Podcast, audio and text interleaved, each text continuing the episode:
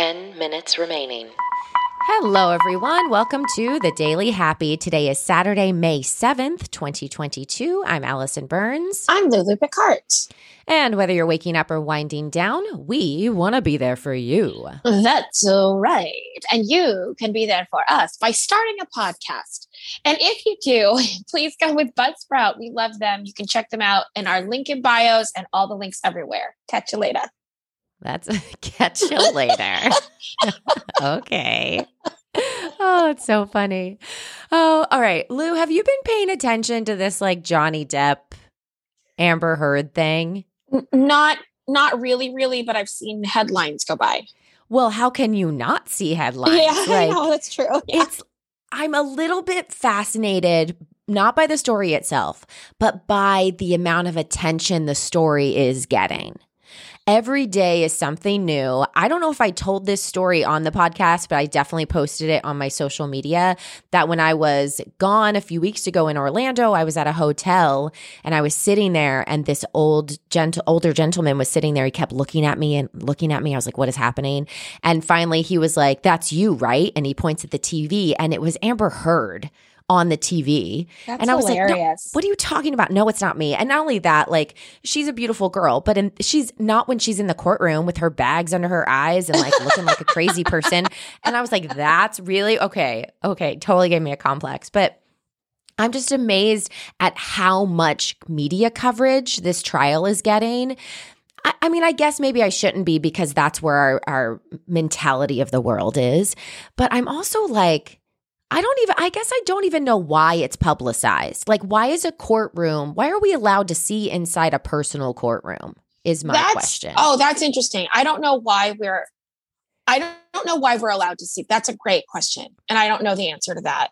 Except I that understand I if think- it's a big media coverage case that has to do with, I don't know, maybe the, uh, a worldwide something or or a disaster that has happened that is you know that people are invested in because there's multiple tragedies or something but when it comes to two people's relationship why are cameras why do why are we even allowed in that room i guess I- is my question I have two thoughts to it, but they're not Yeah. researched, right? Like I have not been watching the trial. So these are Yeah. thoughts. My thought is that part part from what I can see, part of what he's fighting is um is defamation.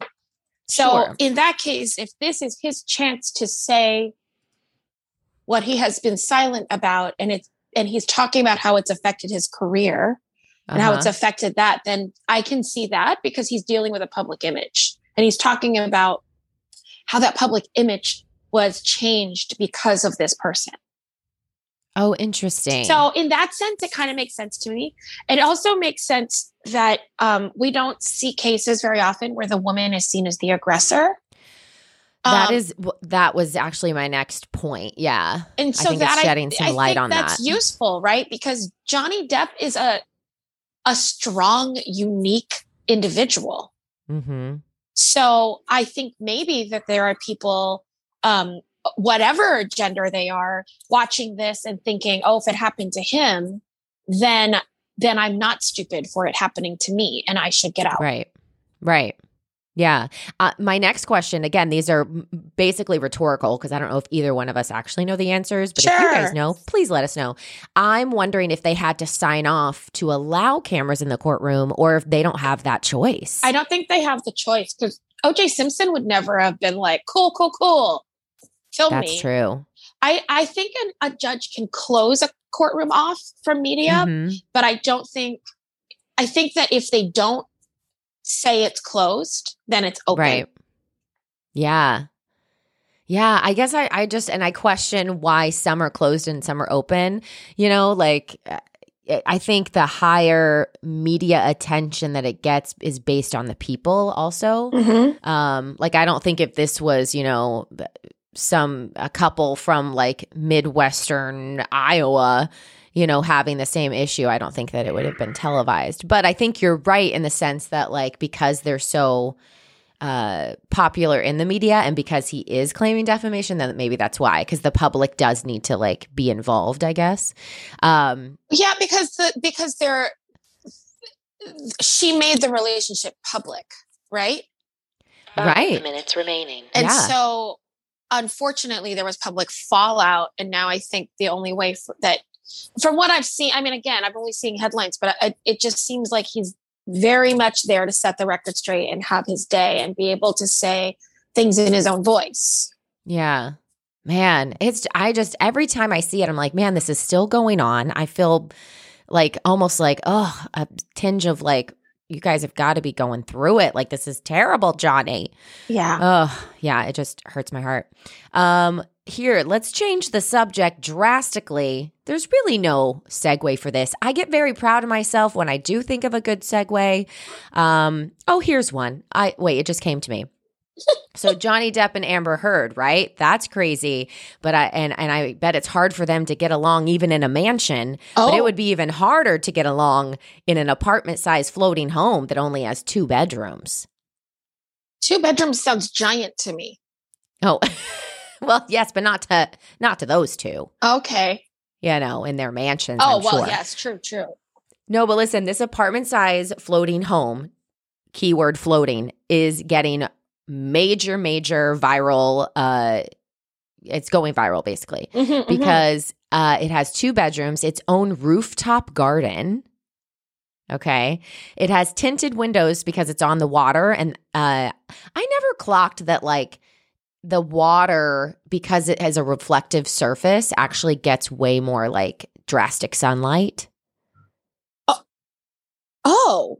Do you know what I mean? Uh, yep. Yeah. Well, but it's reflective. So doesn't it reflect away the sunlight? Well, no, because if you're on the water, like in a boat, the Oh. sun feels stronger because oh, it's Oh, oh, reflecting. oh, I see what you're saying. If you're on the water. Oh, yes. Yeah, yeah, yeah. So the if- houseboat, yeah, has these tinted windows, which are super cute. And it's the same size as an average size apartment. Well, and they say in London, which I'm not sure what an average size apartment in, in London is, but that's a huge houseboat.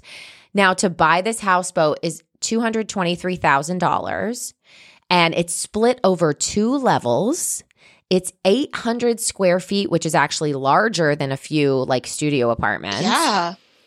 This thing is so cute. And again, the whole the what's getting all the news is the upper level is a whole like garden space where they put down that fake grass turf and it looks like a backyard.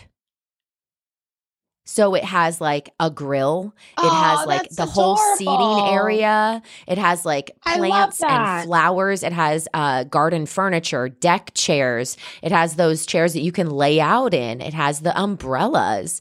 Like so cute Two minutes and remaining. it has a fully like fully stocked bathrooms the whole nine yards um it's on the london's canary wharf Okay. and it's been docked right now because it has a float 8 show i guess they can show it Okay. and the person who built this said they decided to kind of build and, and produce this during the pandemic because they found that there was an uptick in interest in floating homes because people wanted to get away. oh, sure. That makes total sense. Right? Not only does that make sense because of the pandemic, that's exactly where I would want to live if the apocalypse happened On the houseboat.